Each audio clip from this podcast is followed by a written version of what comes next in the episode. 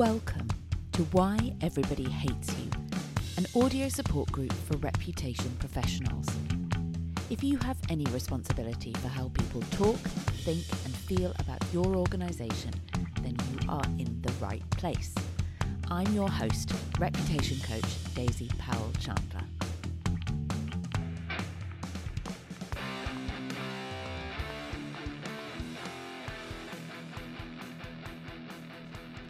I've been thinking for a few years now that we should get someone from the insurance sector onto the podcast. It may not sound like the most glamorous of topics, but it is deeply interlinked with reputation. How much does the reputation of your organisation impact your insurance premiums or even your ability to get insurance in the first place, which might completely close down your business venture? And how much do the actions of your insurance company impact your reputation in turn? Well, luckily, after years of asking around, a friend introduced me to Mark Geoghegan, who understands more about the insurance industry than anyone I've ever met. I started by asking Mark how he came to be the voice of insurance. I was an insurance broker. That's an international insurance broker very long time ago because I, I wanted to speak Spanish in my career. Then I got married to a Spanish person and, and I didn't need to have that in my career anymore. And I became a journalist, was what, what, I'd always wanted to be. And ended up, I did five years being a journalist away from insurance completely. And then I ended up 17 years ago, I became an insurance journalist. And so I've done insurance and I've been writing about insurance for a long time. And I was the editor of a, a, a, trade publication called the Insurance Insider. And now I, the last couple of years, I've branched out on my own and I've got a podcast called The Voice of Insurance. So I spend most of the time talking to CEOs of insurance and or big insurance, big insurers or big insurance brokers generally. And it tends to be the sort of insurance that crosses boundaries, tends to be difficult insurance, uh, insurance of really big things, weird things, uh, or just slightly odd, you know, cyber insurance or the sort of insurance that covers an earthquake or a hurricane or something, or a skyscraper or or an air an airliner crashing into the side of a mountain and killing 500 people, that that kind of thing. All the exciting insurance from yeah, generally, yeah. It was it, when I was a kid. It, when, when I was, you know, just a young graduate, you know, you go to all those parties around at people's houses, and this was in London, and and they'd ask you, you know, it was a real such a turn off. Uh, uh, people would say, "Oh, do you work in insurance?" And it's sort of, uh, when they'd say, "Oh, Mark, what do you do?" Uh, I work in insurance, and they practice. Some people would just literally walk off. And it was so, it was, so no, I'm doing the more ah! interesting insurance. This is like things that explode, space rockets, and and it's like you know, but they're already gone. It was too late. Too late. Well, tell me then, why does everybody hate insurers? Well, because I well, there are lots of reasons. One, it it's not a desirable purchase. You don't get up in the morning and say, "I want to buy a new insurance handbag," you know, whatever, you know. But but people, it's not desirable, is it? And also, sadly, a lot of it's compulsory. And who likes doing things that are compulsory? Mm. You know, mm. I can't do it without the insurance. I can't drive. I've got a lovely car outside on my drive. Oh no, but I haven't got the insurance, so I have to go get this blooming insurance, and it's going to cost me five hundred pounds or thousand pounds or whatever it is. And you know, and it's it's you know, some of it's quite expensive. It's time consuming uh, and you have to give them all your personal details. You have to sort of swear on, on the Bible that everything you say is true, and you never know. And, and also because it's an intangible product. Um, you know, when you buy a handbag, you've got a handbag and say, I like that handbag, and it's because it's red and it's shiny and whatever. It goes with my dress. But if you buy insurance, you don't really know what it is until you have a claim, and you may never have a claim. You know, I haven't had a car insurance claim for a really long time. You know, touch wood but I'll only find out whether that, that, insurance was any good if I actually use it, and that's by crashing my car into a tree or whatever it is. You know, so you're already you in out, a stressful situation. Yeah. Yeah, and and so yes, so then, and if it doesn't perform, and of course, and it's that sort of asymmetrical thing as well. If if it performs, then that's what it's supposed to do. You know, it it does what it says on the tin, and it's sort of unremarkable. And then, of course, if it doesn't perform, then it becomes newsworthy and becomes uh, it's a bit like the sort of air traffic control syndrome, you know, when they upgrade their IT systems. And of course, air traffic control works all around us all the time. None of these planes seem to crash into each other or fall out of the sky. Yet, you know, once every 10 years when they upgrade their IT system, of course, there's some terrible, something happens. Someone forgets to plug in the right widget or whatever. And then there's a delay you know, and then everyone's delayed on their holidays, and there's queues around Heathrow and everything else, and suddenly it becomes newsworthy. And sadly, it's only newsworthy when these things are only newsworthy when they don't work or like with you know uh, us journalists are all kind of culpable in this. You have a company, a big company, you know, employs 100,000 people. It hires probably one person every day or two or three a day for years.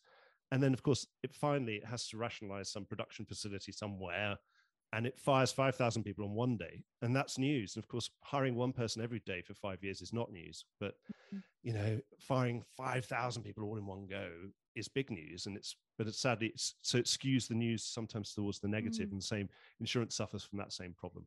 Well, there, there does seem, I, I can't decide whether I think it's a handy trick or totally reputationally disastrous. It does seem that whenever the insurance industry gets itself into a real pickle, it manages to offload a load of its responsibilities onto the government.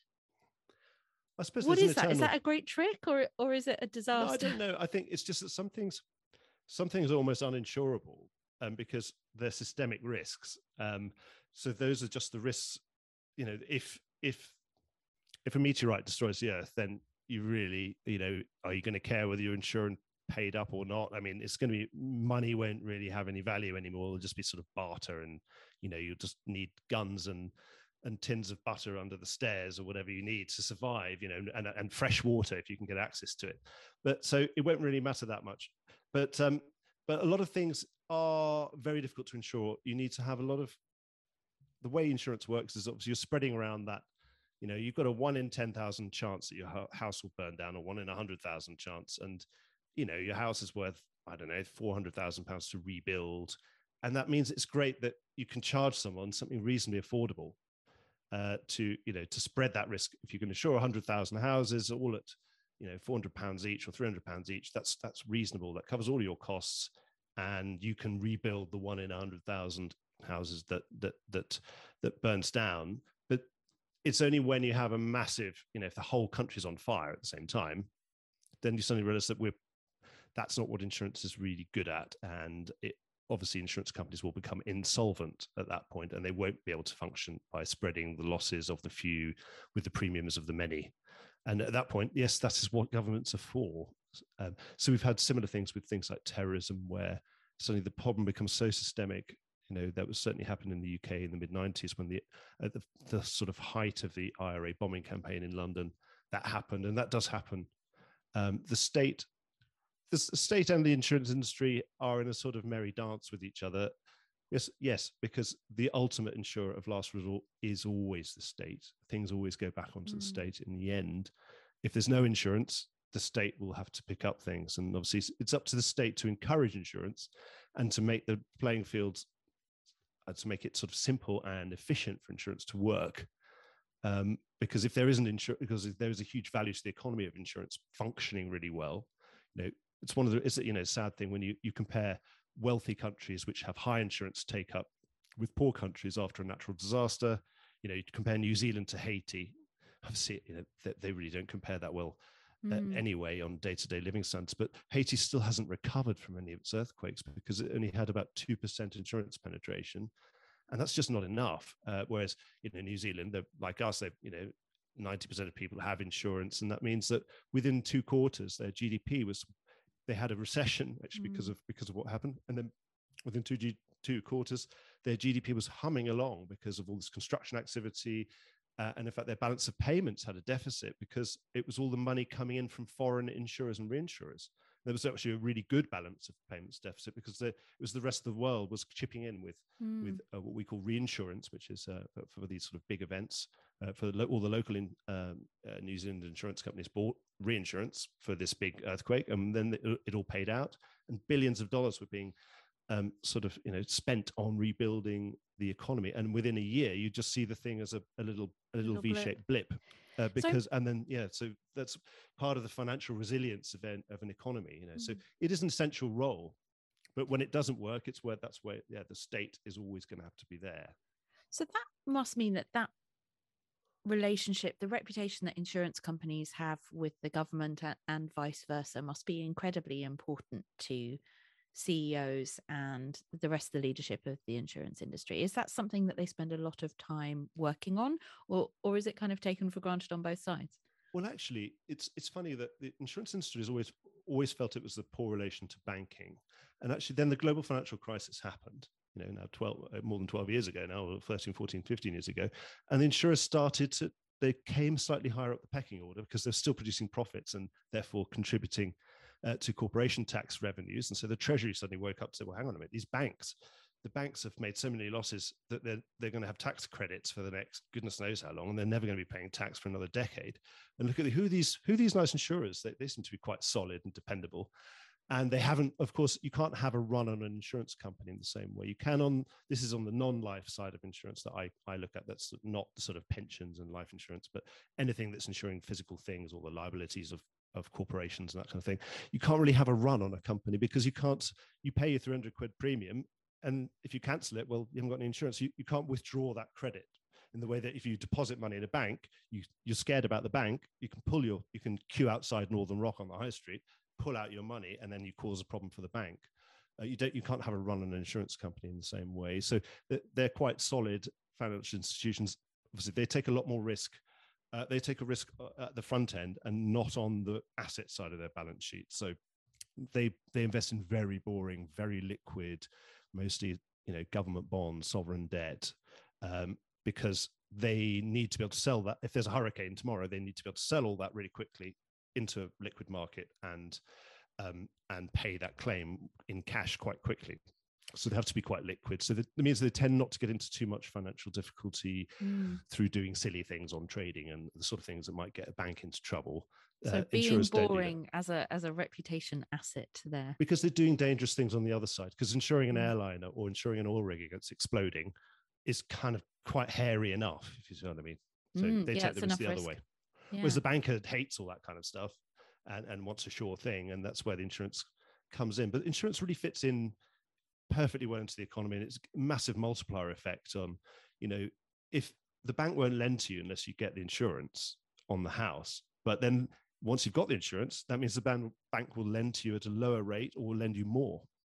And that happens with so many things. That happens with things like green projects or any, a lot of the good things happening in the economy are help are being sort of leveraged by uh, the effect that insurance, the positive effect that insurance, having insurance in the equation can bring. You know, like I say, for example, people building solar panel uh, farms of solar panels, for example, the bank will lend a certain amount of money, but if you can get insurance against those solar panels, um, uh, so to ensure their efficacy over the 15 year period that this debt is being uh, arranged for the, with the bank to help finance the whole project, then the bank will lend twice as much, or maybe mm. lend at a much lower interest rate, and that means you can build twice as many solar farms with the same amount of capital. So it's about leveraging things, and and you know nothing really happens without insurance. You know, it's mm. it's only when well, insurance on, goes on the wrong. flip side, if you can't get insurance for your coal mine, say, or your oil oil well, uh, presumably that that puts a big damper on that project. Uh, absolutely, absolutely, because it it you know you have to particularly if those are really valuable projects that's often where some of those some of the where now we're getting um, you know the, the environmentalists have really got insurers in their sights. We started they're starting to pressurize insurers to say right no coal whatsoever no this or that high carbon economy. And some of those risks are now being retained by the governments of those local countries because they're still strategically important to those economies. But then actually are those governments good at insuring things because they, they need to spread that risk really if you've got a some of these values are very very high so if you need 5 billion of insurance that's not very good for a small for a developing economy to have to shoulder that mm. um, it'd be better if they were able to spread it around it's much more efficient because if what if it did blow up they probably couldn't afford to pay and have to mm. increase taxes in order to pay for it so it's one of those things insurance is just getting its head around esg at the moment and it's it's doing it at an institutional level it's doing it at a regulatory level of course it's a regulated industry so the regulators are starting to put um, put you know um, frameworks around things that's fitting in with everything that's happening on the global sustainability front as well. So it's but it's it is in a difficult position, um, but it's it is key to making the transition happen actually because mm. probably need you know certainly the way that, that the industry is looking at it is to to say that we've got these high carbon clients we need to one, we need to believe that they're definitely on a transition to, to net zero by X amount of time, and we need to see progress on that. At the moment, yes, they're going to start scoring them on ESG. Ones with higher higher scores or you know if high is bad they're going to have to pay higher premiums but as they as they green their businesses over that time uh, that time period they should get the, they will be getting the benefits so insurance mm. of course along with other finance is forming that kind of you know good cop bad cop routine that insurance is pay, playing the bad cop of disincentivizing new investment in high carbon uh, because yes, if you go, if you say I want a new open, I want to insure a new open cast coal mine, and you go to an underwriter in Lloyd's of London, they'll just pull all their hair out and say, "I'm sorry, have you not read the papers? You know, we don't do this anymore. Or if we do this, we've got some very, very specific conditions under which we can do it. And and what I really want to see is the plan where you actually where you shut down this open cast coal mine. Don't come to me telling me that you're going to what you're actually building a new one. No, I mean that's too late. That was that's last century. You know that now that so far more you know uh, incentive to to mm. you know hmm. do do a wind farm, do a solar farm, do something, anything but high carbon. Yeah, and uh, I I've, I can say it's been it's been great to see the insurance industry sharing some of that data uh, and allowing us to really see that um, better ESG scores are also correlating with um, fewer losses for the insurance industry oh, as yeah. well. If so showing good, that if you're you know if you're a business and, and, we talk about a risk manager that so if you're a business that's big enough that buys enough insurance to have someone effectively needs to have someone at sort of director level who is in charge of buying all the insurance because they spend millions on insurance then those are called risk managers and obviously look after all the other. They're the sort of people who make you watch a video before you lift a heavy box. You know, they're slightly laughable sort of videos that you watch. You know, when you're doing an induction at a new employer, that kind of thing. That's what the risk manager looks after. They also spend a lot of money on insurance, and uh, yeah, these people, you know, they've they've they've got a hell of a job, and uh, yeah, but it's all about that leverage effect of insurance again. So it's it's about it again. If you want to if you want to do something high carbon, the fine if you want to borrow money to do it,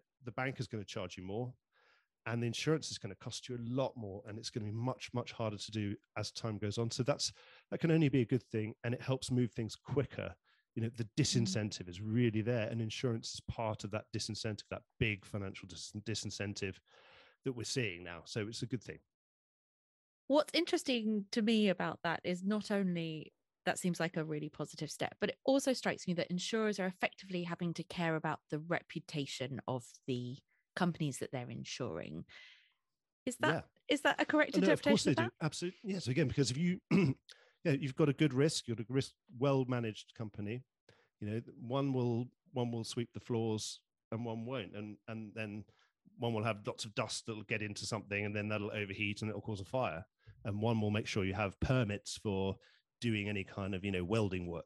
And and others won't. And if they don't, or oh, some of them have sprinklers. Some of them, that costs money to invest in having sprinklers. You know, and so good risks get better premiums, um, and you know that, that risk, good risk management is is rewarded. So, um, but yes, the reputation absolutely because a big part, uh, you know, one of the major insurance products is directors and officers insurance.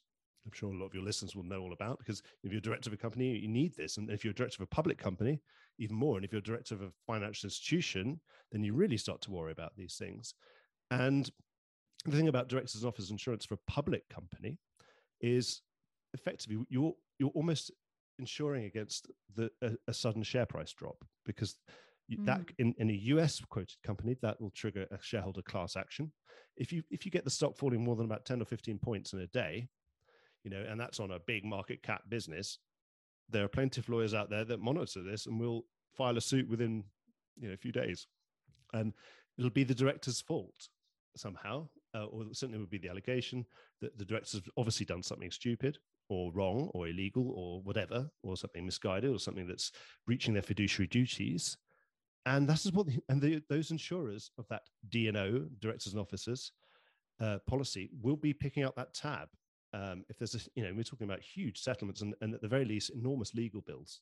And so they are very much interested in the reputation uh, of, of a company because that company's reputation might take a beating. And that mm, if that translates, if that's a public company, that translates into a sudden share price drop, that is almost certainly a claim.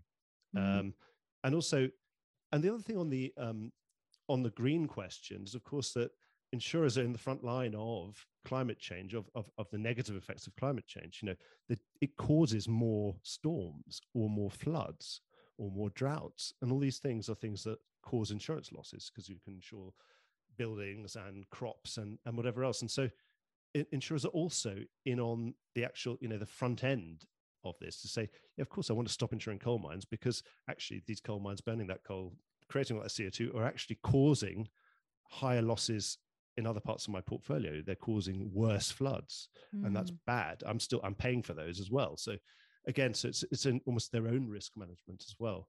But yes, reputation is so important. And again, but it works both ways. Of course, the the client is beholden to the rep to to the efficacy of that insurance company when when you know when the chips are down when they really need them they need that insurance company to perform because that insurance company will help uh, it, it, at that point that insurance company is is there is looking after their reputation you know. If i'm in my third floor flat and my washing machine leaks and it drips on my neighbor onto her and it's she's got a grand piano down below it you know i i phone my insurance company and, and if they're really good they'll get someone you know within a couple of hours and they'll turn off the mains and they'll fix whatever it is and my washing machine leaking they'll put a new hose on it. And that that water hopefully will never get through the they'll repaint my neighbor's ceiling let it dry out for a bit and but none of that water will you know cause any damage. And that will be oh, that's good for the insurance company because that's uh, because that's going to cost much less than what could happen. And it's very good for my reputation with my neighbor because she's going to say oh well done mark you know you're a nice you're a good neighbor aren't you? I'm sorry you know he, he fixed you know he fixed this problem really quickly. Whereas it, what if i had a really bad insurance company that was a bit slow didn't have a very good claims department was all a bit dopey and the water was leaking and leaking and uh, the next morning my neighbor says look it's getting worse. There's a bulge in the ceiling you know i'm really worried. What shall i do? And i'm on the phone to them to the insurance company all the time and they don't send anyone and finally there's a massive crash in the middle of the night and then the grand piano is soaked in water and it you know it suddenly becomes a you're talking about a 200 pound claim could become a 20,000 pound claim really quickly and then my neighbor's never going to talk to me ever again. That's my reputation. It's been trashed by my insurance company and mm. there are so mm. many you know, that's where that's where the insurance company you know is um, holding your reputation at that point. It's carrying your reputation at a time of crisis. Absolutely. Um, so they're they're a tool as well as um, having a stake in your reputation themselves. So i suppose that the the final question then really that i feel brings this all together is can you insure your reputation? You can uh, but it's that's all very much in its infancy. Certainly um, it, I'm sure at some point in the future it's going to work because the insurance industry has got a, quite a big problem in that, say, I don't know, you went to the S&P 500 50 years ago and it would have all the assets 95% of those assets or 90% of those assets would be actual tangible assets of sort of bricks and mortar and bits of steel um, would be that they're on those balance sheets a bit of goodwill but most of it would be actually tangible assets. And these days, that's completely flipped. You know, you look at Apple, it's all intellectual property. It's all uh, intangible assets, and and, and uh, by very you know one tech company taking over another tech company, with huge amounts of goodwill, and digital goodwill, and goodness knows what else, knocking around. And so the insurance industry's got to, is in a long term battle to maintain that relevance as the relative value of physical things and even the liabilities of things are uh, it goes down, the insurance industry has got to insure a lot of these more intangible things, has got to develop ways of insuring those intangible things um, over over a long period of time, because otherwise it's going to cease to to exist, or somebody will eventually work out a way of doing it. So it's one of the imperative things that insurance industry's got to do. It's one of its sort of to do list: must do this in the next thirty years, work out how to solve this problem. But at the moment, it's very much in its infancy, and there are products out there, but they're certainly not products, for example. Um, cyber insurance is really starting to kick in, and that's protecting a lot of people's reputations. And, that might include the service of, of, sort of emergency PR and communications, and sort of uh, uh, if there's a big breach, and the sort of communicating that breach to all your customers, to millions of customers, and paying for that cost, and to help actually shoulder the burden of, of organizing all those call centers and that communication that has to go on. Uh, with customers, with large numbers of customers, again, the insurance industry is involved in that. But um, um, but cyber really only, has really only kicked off in the last 10 years. It was a lovely idea uh, 25 years ago, but it never appeared as a line on anyone's profit and loss account. And whereas before they'd say, yeah, I do this much in property, this much in marine, this much in aviation, mm. this much in whatever uh, accident and liability insurance. But it never appeared as a line. And now cyber, for example, is now appearing as a line. There is not a line anywhere in anyone's, uh, in any insurance company's P&L that says reputation insurance. It'll be in a tiny little bucket called miscellaneous at the moment but there's a lot of work going on a lot of really obviously with technology it's you know it technology sort of created that intangible problem for the insurance industry but of course in, in, it will help solve that problem as well so it there are products that are in their infancy things maybe based around indices that are created out of your social media profile about what people say about you all sorts of things. But they tend to be yes based around some sort of getting a third party that you can trust to create some sort of index and then you to be insured when the index goes above a certain number up until another amount of number and it'll give you some money to help uh, to help solve the problem. But if not obviously your D&O insurance does kick in of course. So if it's bad enough for your shareholders to sue you then uh, insurers are already on the hook anyway yes but presumably if you're then proven to have broken the law that would invalidate your insurance policy well, it certainly wouldn't uh, uh shouldn't invalidate your uh, defense costs. They should defend you right until the final adjudication, until you're you're led off and handcuffed and bound over. Um, yes, good to know. Should, good insurance. Yes, make sure that it covers that because it should it should should cover your criminal defense. Obviously, they can't get you out of jail, but because that's the law, they're not above the law. Insurers, uh, so but but they can certainly pay for those very expensive legal bills um, while you're on your way to jail and appealing and all sorts of things. Well, there we go. Tip for all our listeners: make sure you've got D&O insurance.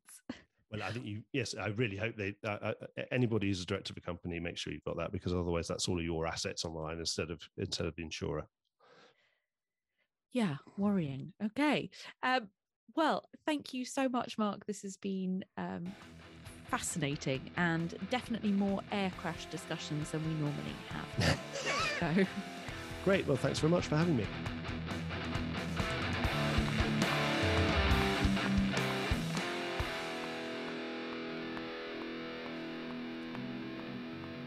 That's everything from us.